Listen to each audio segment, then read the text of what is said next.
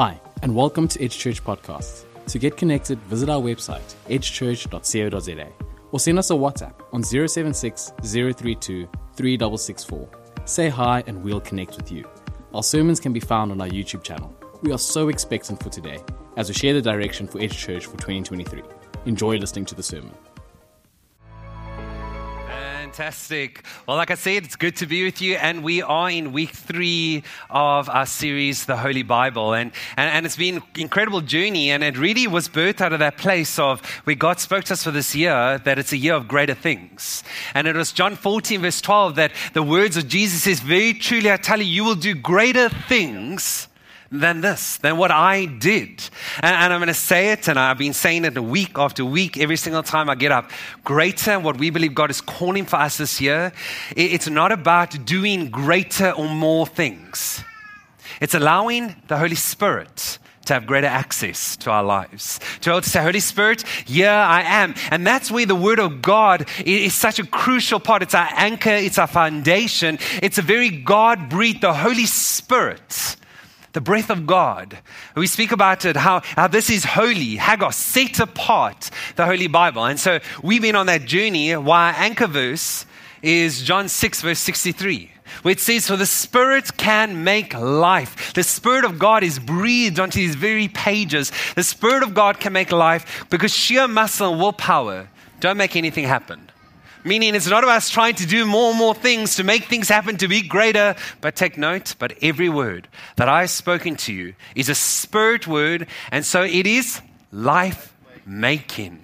That's the greater that we believe in, and, and where the series was birthed from, and where God has been taking us. And so, week one, a quick reminder, we spoke about how we're called to fall in love with God's word.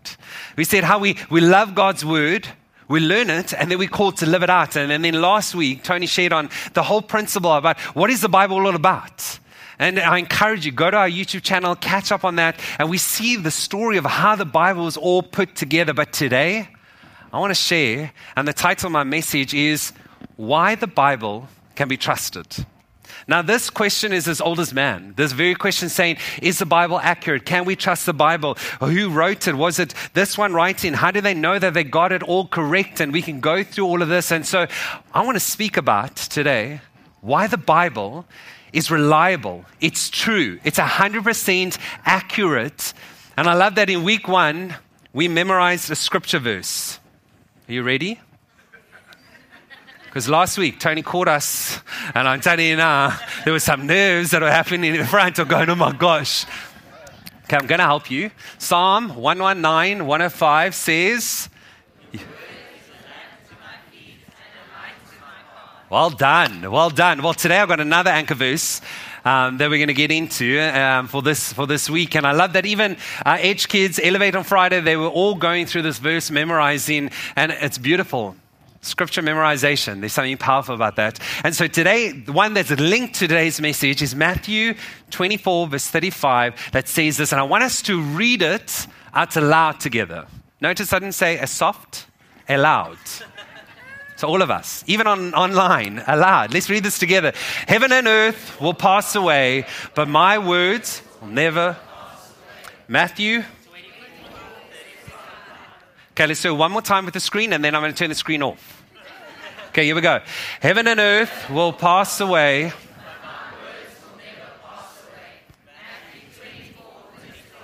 Here we go.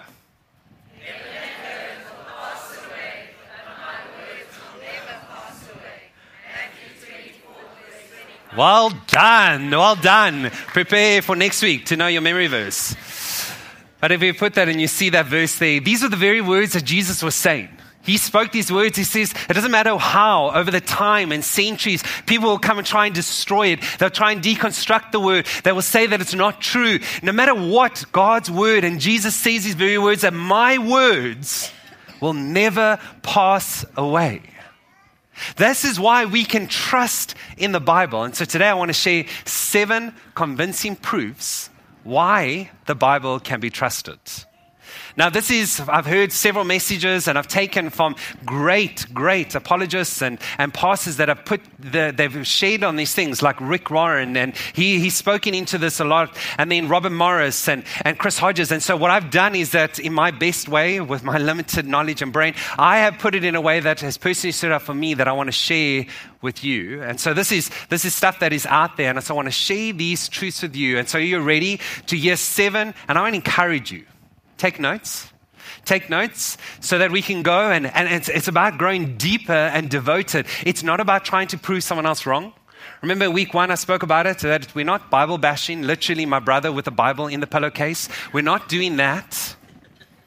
It's not about gaining more knowledge, but being devoted in our walk and what God is calling for the greater thing. And so, number one of the seven is that how do we know that we can rely upon and trust the Word of God? Is that the Holy Bible is, is historically accurate.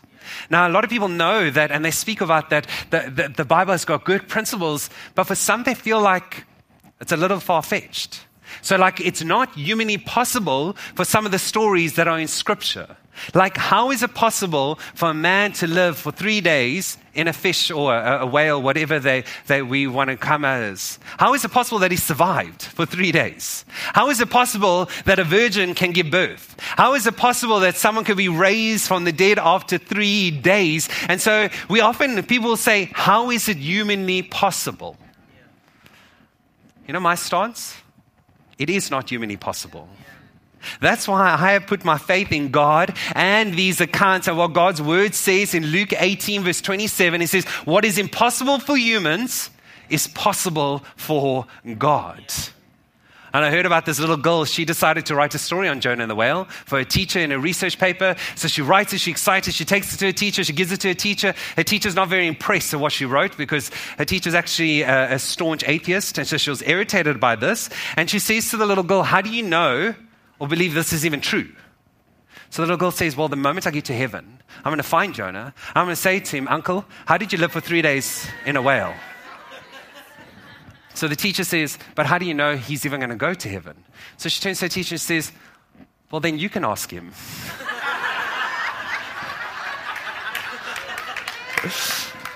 But well, here's the truth. And this is why Psalm 33, verse 4 says this truth For the word of the Lord is right and true.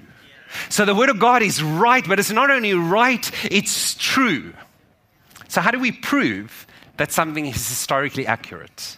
Well, in actual fact, historical accuracy standards, and this is not a Christian thing, they have a way of measuring where something is historically true. And they've done that with the Word of God.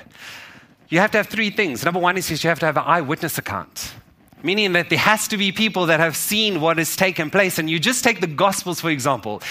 Four different people wrote about what happened in the Gospels, and they didn't collaborate. It was all independently taken place, and how they're all the same story because they were physically there. They were eyewitnesses. They saw what took place.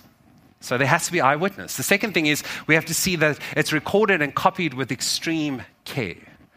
So what historians say that when any of these accounts have to be recorded with extreme care and how it's copied, and I, that's why I believe God chose the Jewish people to record the Word of God. Because it goes down in history that the Jewish people are the most meticulous, precise scholars to record. And so the way that they would do it is that they would even take, and there's a whole long explanation on it, but I don't have time for, but they would take the words, and you just take the first five books of the Old Testament, the Torah, you see how they wouldn't just take it word for word, they would take it letter for letter to translate it. They were precise. There was extreme care taking place. They historically go down as most prescribed, precise scholar writers. Then the other thing that we see is that there has to be archaeological confirmation. Now, this is where the actual empires, the people that we're speaking about the Bible, they actually found archaeological digs where there was evidence and proof of that these people existed. And I thought this is so interesting because it wasn't until the 1900s that they thought that they had proved that the Bible wasn't true. Because out of the archaeological digs, they found all the tribes evidence of that they existed. And now, the tribes that I'm speaking about, you know, we talk about the Canaanites, the Amorites, the Big Corn Bites. but this was the tribe called the Hittites. And what they did is that they, they, they said it's not possible. And eventually in the 1900s, they found an archaeological dig, and there they found the proof and evidence of the Hittites, proving that the Bible is not only true, but it is right. So there's historical accuracy. Second thing is that there's scientific accuracy. And the Bible is scientifically accurate. Now, this is a thing that we know the saying that we says we must trust the science. And yes, there's truth in that. But there's also, let's just think back to COVID 2020 and all of that. And so science evolves. Scientists knew what they knew, but they didn't know everything. They knew what they knew in that time, and things have evolved. For example, if you are of age, let me put it that way, if you had to go back to your grade 8 science book today, yeah, I can't even say that. Let me say standard 8 for the some people. Do you think they would be teaching the same subject still, the way they're still teaching it? Things have changed. Okay, even better. Who did computer science when they were still in school? Yeah, some people didn't even have computers in that time. if I think about it and I go back to what we learned, it was about who remembers a floppy disk? Hey, hey, hey. And then you had to, this is how you had to work it. And then you were the man. If you had an 8 gig flash stick disk, remember? Yo, because it would only be like a few megabytes that you would be able to save. And so you go back and you say, but, but how? Science has evolved, but there's still truth and the principle stays. And this is why the word of God in Psalm 148, verse 5 to 6 says these very words Let every created thing give praise to the Lord.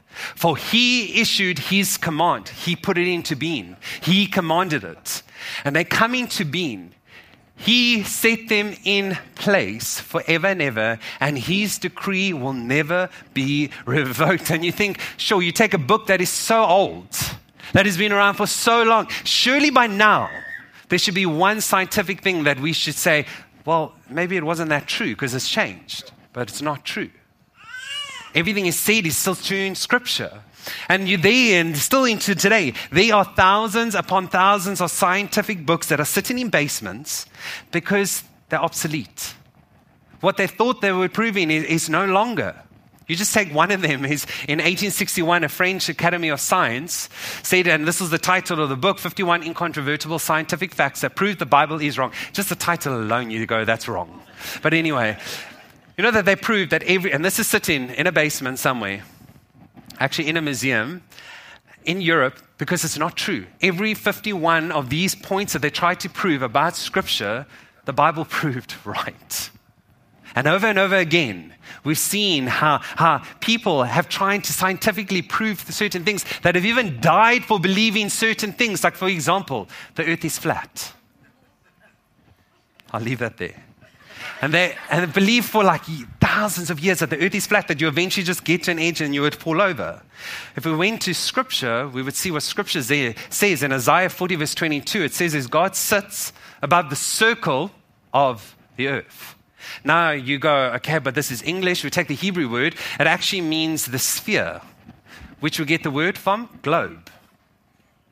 The earth is round. Another one that people have argued is that, that who holds the earth? So we would see how the Greeks believed that Atlas, the Greek god, would hold the earth upon his shoulders. The Egyptian believed that there were four pillars that were holding the earth. The Hindu believed that there is four elephants that are standing above a turtle shell, and that's holding the earth. All we needed to do was go to the Word of God and, and go to one of the oldest books in Scripture. Because remember, we learned last week the Bible's not in chronological order. So you go to Job. What does Job's word say? Job 26, verse 7. God stretches the northern sky over the empty space and hangs the earth on what? On nothing. And I can go point after point, and there's so many examples that I don't have the time to do it, but this is the truth. Psalm 12, verse 6. And the words of the Lord are flawless, like silver purified in the crucible, like gold refined seven times. Number three, the Holy Bible is prophetically accurate. Now, this one's the most interesting one to me. Because not only were they writing this book and there's risk in this because you're trying to get people to read it, and now you come and you're doing making predictions. Because you know, it only takes one prediction that's not right to throw out your whole thing. Like, you know, how many times have they said the earth is ending in this year? How many times have we heard that? And you hear and you see in scripture, do you know there's over 1,000 predictions, what we, that we call prophecies, that actually are in scripture. 300 of them are by Christ alone. And this is not just general stuff. This is not just like, oh, he was going to be a nice man or the weather was going to be sunny on this day. It was very precise information, like details like he would be born in a small town called Bethlehem, that he would ride on a donkey into Jerusalem, that he would escaped Egypt. It was very precise details, and you go, oh, well, they were just one generation away, and that's how they could write that. No. The prophecy that was spoken were 400 years before Jesus was even born. And you say, How is that possible? 2 Peter verse 1 says, For prophecy never had its origin in the human will, but prophets through humans, and this is the key, spoke from God as they were carried along. How? By the Holy Spirit. Church, hear me. The Bible is true. The Bible is right. And, and the Bible is life. It is beyond words. Which goes to number four. The Bible is thematically unified. And Tony spoke about this last week, and it was a brilliant message unpacking it about how the Holy Bible was written over a period of time, and, and it'll come with information over 1,600 years in over a dozen countries in three continents for 40 by 40 people in three different languages. Now, I think this is what amazed me so much is that how did they all get the exact same story? You, like, how did they all get the same story? Because you, you read and you read the Quran, it was written by one person, Muhammad. You, you read uh, the uh, Buddha and you read that it was written by one. But then you read the Word of God, and I go, how is it possible that so many over such a period of time could write that and it's all accurate and it all lines up? Hear me, it's only because of Jesus, because all Scripture points towards Jesus. I love this verse. It says in Luke 24, verse 27, and beginning with Moses and all the prophets, he explained to them what was said in all the Scriptures concerning himself. Jesus Christ. Which leads me to number five that the Holy Bible is trusted by Jesus. Now, I pause here because this one maybe could be argued the most as uh, the weakest point in saying how can we trust the accuracy of the scripture and the word of God. But I just want to say that if you're a follower of Jesus, if you're giving your life to Jesus and you're saying, I follow him, and when what Jesus says is right, is right. You get what I'm saying? As believers, when Jesus says that it's right, it's right. And this is why Matthew 5 verse 18 said these very words, For very truly I tell you, until heaven and earth disappear. Take note of this. Not the smallest letter, not the least stroke of a pen will by any means disappear from the law until everything is accomplished. And you go, what does this mean? See, when we try to deconstruct the Word of God, which is a thing. You know, when they take like a dessert and we're going to do deconstructed pavlova. No, just give me a pavlova with all the custard on top and everything like that. But this, what we're doing is that we would take the Word of God and we would try to deconstruct it. Meaning, I'm going to take certain things that are going to suit me, what I believe in, and then there's some things I don't know if I want to believe in that. Can I tell you that's a very dangerous place to be in? I've seen how people have taken and they've taken and created sort of their own religion on certain things versus other things that we won't believe, oh, but that's God also says that. And I believe some of the most hated comments have come from Christians because we've deconstructed the word and there's certain things we want to believe, and so that means that we won't love those kind of people. We must be careful when we get into a place like that. And this is what I want you to hear, and I want you to see it on the screens because I believe in it so much that if you believe what you like in the Bible, but you don't believe what you don't like, it's not the Bible that you trust, but yourself. I'm to say it again because it took me a while to just like, uh huh, over and over again. If you believe what you like, so I believe in this, but I don't believe in that, oh, because I don't like that. That's why I don't want to believe in it. It's not the Bible that you trust, but you trust it in yourself. And God calls and says to us, the Word of God is life, every part of it. And what happens, and like I said, is it's a dangerous place to be when we try to deconstruct the Word.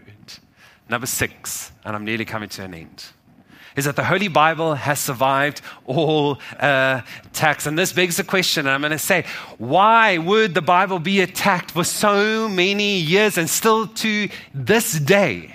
You know, the Bible is the most despised, most mocked, most denied, disputed, divided, debated, outlawed, and destroyed book ever to date. Harry Potter and all of them and their stuff doesn't even exist in comparison to this. People have despised for hundreds of years. And yet, the Word of God still stands after thousands of years. Very smart people, very intelligent people have also said things that, that we have respected.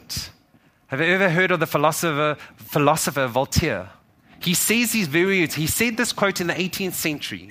He says, Within a hundred years, the Bible will be forgotten. And I thought, no, the only thing they've forgotten is this quote. because you said that in the 18th centuries. No, no, we, we're still good. And I thought to myself, when I found this out and I heard this, was, I was like, yo, I had a good laugh by myself prepping on Monday for this. Do you know this was Voltaire's house? Do you know who bought it once he died? The French Bible Society. to this day, French Bible Society owns this very house, the very man that said the Bible would be dead in 100 years. Why? 1 Peter 1, verse 24 to 25. It says, The grass withers, the flowers fall, but listen, but the word of the Lord endures forever. Come on. God's word endures forever. I spoke about it in week one. We're called to love the word of God to the extent that I'm saying, hello, we must get excited about the word of God. This very truth that the word of the Lord endures forever, that everything else could destroy, fall apart in my life, all these things, but the word of God will still stand. I have some questions for you to think about. You know, I like to get you to, to engage and to think of certain things. Will I attack God's word or will I live by it? Meaning, if there's something that God's word has spoken to me about, am I trying to change the word of God or am I trying to change what's inside of me? Because a lot of times we have a lot of opinions. But what does God's word say? Well, will I live by God's word instead of just coming with these great ideas and I'm going to say this and I've got the right words to say? Can we just live by God's word? Will I deconstruct it or defend it? Will I follow the world Will I follow the word of God? And as I go to my last one, my last one of the seven, for me is it makes me emotional because I was like, this, this, this number, number seven is something that you and I can actually test. We, we can live it and go, yes, is true. Like what I'm saying, you can actually go and live it. But there's a condition. You have to go fully in to be able to really test. You can't do it half hearted. It can't be like, let's just see our experiment for two weeks and then see what happens. No, no. I'm saying give it a year. Where you go fully in for Christ, saying, I'm not going to sit on the fence anymore. That you can be able to look at this one. Because the word of God in Jeremiah says these very words in 29 13. It says, You will seek me and find me when you seek me with all your heart.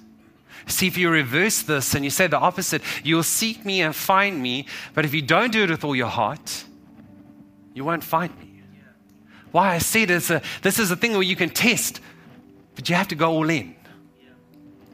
And why I go back to what God spoke to us about this year, about greater and, and what we believe in for, and already what we've seen and, and the testimonies. I love listening to stories of what's taken place. And I think for me, that is why I love baptism service so much. Because we're able to see water baptism, we're able to see and hear stories of, of life change that has taken happen, that has happened. That people have gone, I was like this, but now I'm like that. And I want to encourage you, coming up in Easter, we're going to be baptizing over the Easter weekend. I can't think of a better and more appropriate place to say on Resurrection Sunday, my life has also been resurrected because of Jesus. And I want to encourage you if you're saying, yo, yo, yo, I will, I'll get to that, I'll get to this, and you've been putting it off, that today you say, no, today I'm making a decision. to go fully in. Because I keep saying this. If there's one thing that I can ask of us, yes, I would love for you to, to, to join us at the Welcome Home dinner, to get in part of Life Group. I'd love for you to do all those things. And, but you know what? If you don't do that, that's actually fine. If there's one thing, as your pastor, I'm asking of you, is that you would fall in love with the Word of God. That actually you make a decision that I, am going to go into, I'm going to dive into the Word of God. Because can I tell you why? When you start there, everything else. Matthew 6:33. Seek first the kingdom and his righteousness. And then everything else will be added. Then I know you guys will get into groups and serve and be a part of that. But actually, there's one thing I'm asking of us this year greater access of the Holy Spirit in our lives. And that's why I lead number seven, my last one, and I end with this. Seven convincing proofs is that the Holy Bible has life changing power. It has life changing power. And you're saying, but Dan, you paid, you mean to say these things. Speak to someone else. Come to our baptism service. Because listen, John 8 speaks these very words that Jesus said, if you hold to my teaching, you hold to the word of God and what I say, you are really my disciples, then you will know the truth. And you know that word know is actually the Greek word for ginosko, meaning it's not a no of head knowledge, no, but it's a no here in the heart. God, I want to know you here. It's not about just gaining more information, but it's about having that so I can apply it to my life so there can be the transformation that you're calling for us. He says, because when you know this truth, what takes place? The truth will set you free. You see, it's, it's here you find freedom. It's in this space where you find the truth. You find that even in the most, the darkest place, and yes, even with Eskom, but in our own darkness. Look here, my soul goes into a dark place when there's load shedding for so long as well. So I need Jesus even more and more in times like that. But even when we're in those spaces of saying, I do not understand how, where, what is going to happen, God, why is this here? That I will hold on to my firm foundation, that like a plant, I will be rooted in the Word of God. We sing that song, This is my testimony from death to life. Because the word is truth, and the truth sets us free. And so I end with this prayer, a prayer that I came across, and it's, it's a liturgical prayer that I want to read to us. And as I read this prayer, I'm trusting that when we're finished, and if you believe and you're saying, God, I believe in this, that you will truly say this prayer in your own space. And so I encourage you now to just be still in this moment.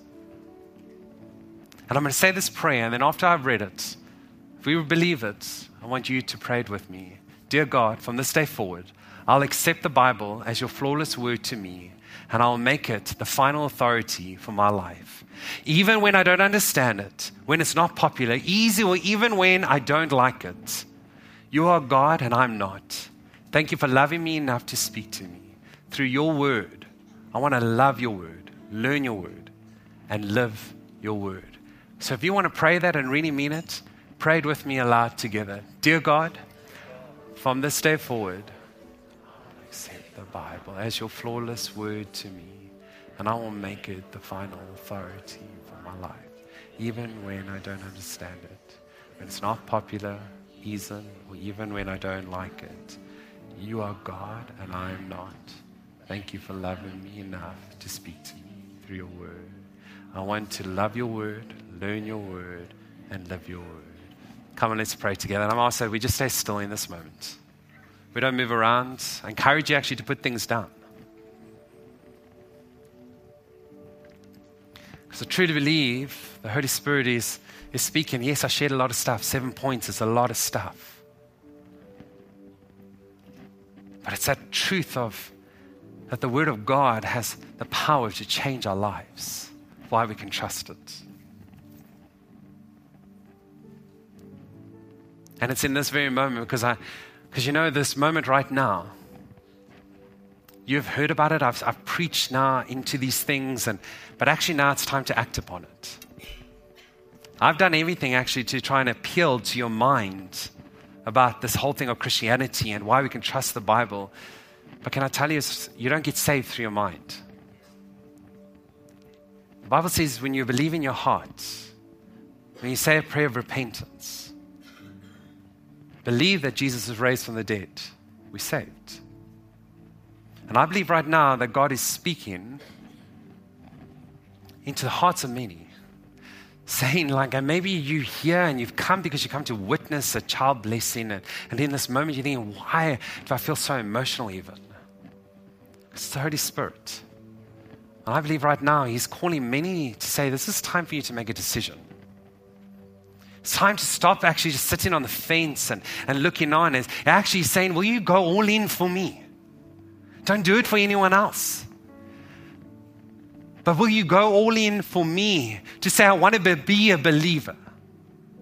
Or if your faith is weak and, and, and you actually find yourself that you're backslidden, that today you're saying, I'm going to change. I'm going to invite you right now to pray this prayer. And before I do that, with all eyes closed, I'm asking everyone to respect this moment with eyes closed. If you're saying that's me, I want to go all in, that right now, you will say this prayer with me. And I want to encourage you to know who I'm praying for. That in a moment, I'm going to ask you to put your hand up. You don't have to come forward. I'm not going to ask you to do anything else. But right now, if you're saying, Dan, will you pray with me? Just lift your hand up across this auditorium. You can put it down immediately. Amen. You can put it down. Amen. You can put it down. Again, I'm going to say, you're saying, will you pray with me?